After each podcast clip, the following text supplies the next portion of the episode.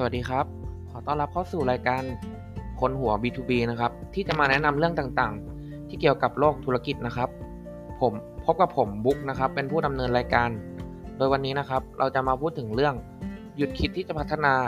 ธุรกิจ B2B ในยุค New Normal ถ้ายังทำสิ่งเหล่านี้นะครับ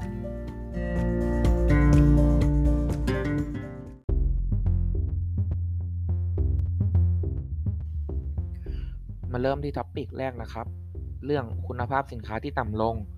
เนื่องด้วยการหาวัตถุดิบ หรือส่วนประกอบต่างๆ ที่ถูกลงนะครับ เกิดปรากฏการณ์การให้ความสำคัญ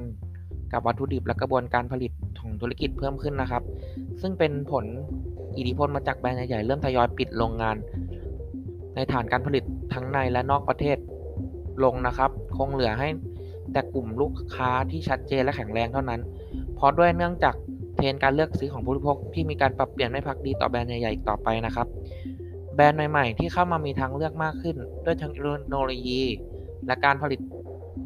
ที่เปลี่ยนแปลงอย่างรวดเร็วนะครับ การแพร่ระบาดของโควิด -19 เป็นตัวเร่งปฏิกิริยา ให้จังหวะการพัฒนาก้าวข้ามไปสู่ในระดับที่สูงขึ้นเร็วขึ้นนะครับ ผู้คนและสังคมจะเข้าถึงเครื่องมือดิจิตอลกลายเป็นเรื่องปกติธรรมดานะครับ ผู้บริโภคจะเข้าถึงสินค้ามากขึ้น ใช้เวลาในการศึกษาสินค้าในแต่ละชิ้นมากขึ้น ด้วยความที่สภาพเศรษฐกิจตกต่ำนะครับ ลูกค้าจึงใช้เงินอย่างระมัดระวังจึงต้องสร้างการรับรู้ให้ผู้บริโภคให้ดีที่สุดนะครับ เพื่อรักษาฐานลูกค้าเดิมและฐานลูกค้าใหม่นะครับ เพราะนั้นนะครับ ในเราที่เป็นผู้ประกอบการนะครับ จึงไม่สมควรจะลดคุณภาพของสินค้าลดลงนะครับ เพราะด้วยเนื่องจากแค่ต้องการลด มูลค่าของวัตถุดิบและส่วนประกอบให้ถูกลงนะครับ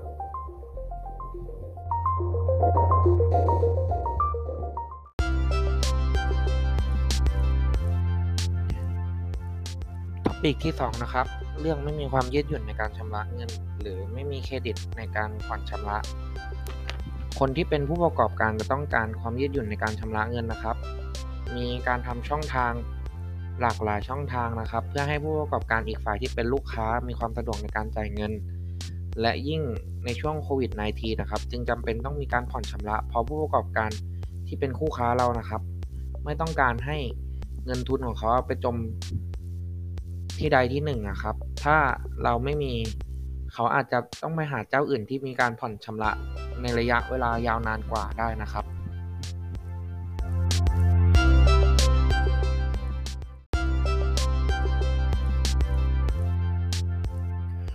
มาเริ่มที่ท็อปิกแรกนะครับ เรื่องคุณภาพสินค้าที่ต่ำลง เนื่องด้วยการหาวัตถุดิบหรือส่วนประกอบต่างๆ ที่ถูกลงนะครับ เกิดปรากฏการณ์การให้ความสำคัญ กับวัตถุดิบและกระบวนการผลิตของธุรกิจเพิ่มขึ้นนะครับ ซึ่งเป็นผลอิทธิพลมาจากแบรนด์ใหญ่ๆเริ่มทยอยปิดโรงงาน ในฐานการผลิตทั้งในและนอกประเทศลงนะครับ คงเหลือให้แต่กลุ่มลูกค้าที่ชัดเจนและแข็งแรงเท่านั้น เพราะด้วยเนื่องจาก เทรนการเลือกซื้อของผู้บริโภคที่มีการปรับเปลี่ยนไม่พักดีต่อแบรนด์ใหญ่ๆต่อไปนะครับ แบรนด์ใหม่ๆ ที่เข้ามามีทางเลือกมากขึ้น ด้วยเทคโนโลยี และการผลิต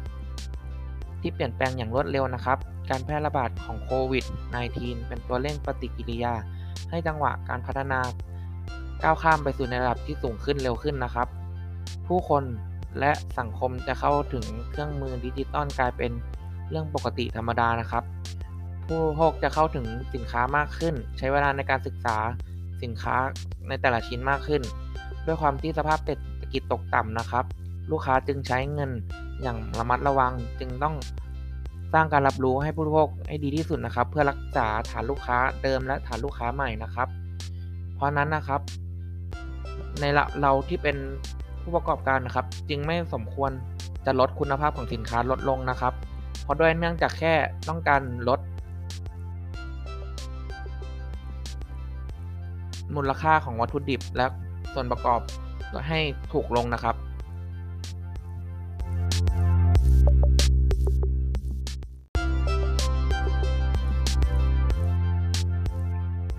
มาที่ท็อปิกที่ 3 นะครับ หยุดคิดที่จะไม่ทำ inbound marketing นะครับสำหรับคนคุณผู้ฟังที่สงสัยว่า inbound marketing คืออะไร ผมจะขยายความให้นะครับ inbound คือการตลาดแบบดึงดูดที่จะช่วยให้เจ้าของแบรนด์ดึงดูด คนที่สนใจคอนเทนต์ของเรา กลายมาเป็นลูกค้านะครับ ก่อนอื่นจะมารู้จัก inbound marketing กันก่อนนะครับ ถ้าการทำโฆษณาที่เป็นแบบหนังสือพิมพ์ วิทยุโทรทัศน์ป้ายโฆษณา คือเป็นสื่อที่ต้องการให้คนเห็นมากที่สุด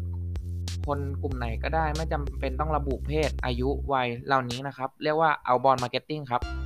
ส่วนถ้าเป็น inbound marketing เราจะกำหนดเป้าหมาย เช่น การตลาดในรูปแบบของการส่งโฆษณาไปยังคนที่เฉพาะเจาะจงมากขึ้นนะครับ อย่างโฆษณา Facebook ครับ เราก็สามารถระบุกลุ่มเป้าหมายได้จริง ๆ นั่นเอง แล้วนั่นก็เป็นส่วนหนึ่งของการตลาดที่เรียกว่า inbound marketing นะครับตอนนี้เรามาดูขั้นตอนการทำ inbound marketing กันบ้างนะครับ จะประกอบไปด้วย 3 ขั้นตอน 1. นะครับ ดึงดูด attract นะครับ ดึงดูดคนแปลกหน้าให้เข้ามารู้จักเราโดยใช้เครื่องมือต่างๆ เช่น โพสต์คอนเทนต์ดีๆ ลง Facebook การทำโฆษณาการทำคลิปนะครับ ขั้นตอนที่ 2 นะครับ เรียกว่าการสร้างความสัมพันธ์นะครับ engage เมื่อมีคนเข้ามาเห็นหรือมาอ่านบทความของเราแล้ว เขาก็จะต้องได้อะไรจากเราบ้างนะครับ เช่นเมื่อมีคำถามเข้ามาเราก็คอยตอบคำถามลูกค้า หรือใช้วิธี add ไลน์ inbox เพื่อให้สอบถามข้อมูลเพิ่มเติม หรือจะเป็นให้ข้อมูล ขอเมลเพื่อเก็บข้อมูลก็ได้อีกด้วยนะครับ 3. นะครับ การสร้างความพึงพึงพอใจนะครับ delight ในตอนนี้นะครับ เราอาจจะได้ลูกค้าจากการที่เราช่วยแก้ปัญหาแล้วนะครับ เราก็ต้องคอยสอบถามความพึงพอใจหลังจากการใช้ติดตามผลนะครับ แล้วถ้าจะให้ดีให้ลูกค้าช่วยรีวิวสินค้าในช่องทางต่างๆ ในที่สุดนอกจาก ได้ลูกค้าแล้วเราจะได้คนที่ช่วยโปรโมทสินค้าให้เราอีกด้วยนะครับ เป็นไงล่ะครับ 3 ขั้นตอนเชื่อว่าหลาย ๆ ท่านคงจะรู้จัก inbound marketing กันมากขึ้นนะครับ แต่สิ่งที่สำคัญที่เราต้องมองให้ลึกขึ้นก็คือ เราต้องรู้จักลูกค้าของเราให้มากขึ้นหมั่นเก็บข้อมูลของลูกค้า เพื่อให้เราสามารถทำการตลาดที่ตรงกับความต้องการให้กับลูกค้าในแต่ละท่านในเฉพาะบุคคลมากขึ้นนะครับ แล้วแบรนด์ของท่านจะเข้ามานั่งในใจของลูกค้าได้อย่างแน่นอนครับ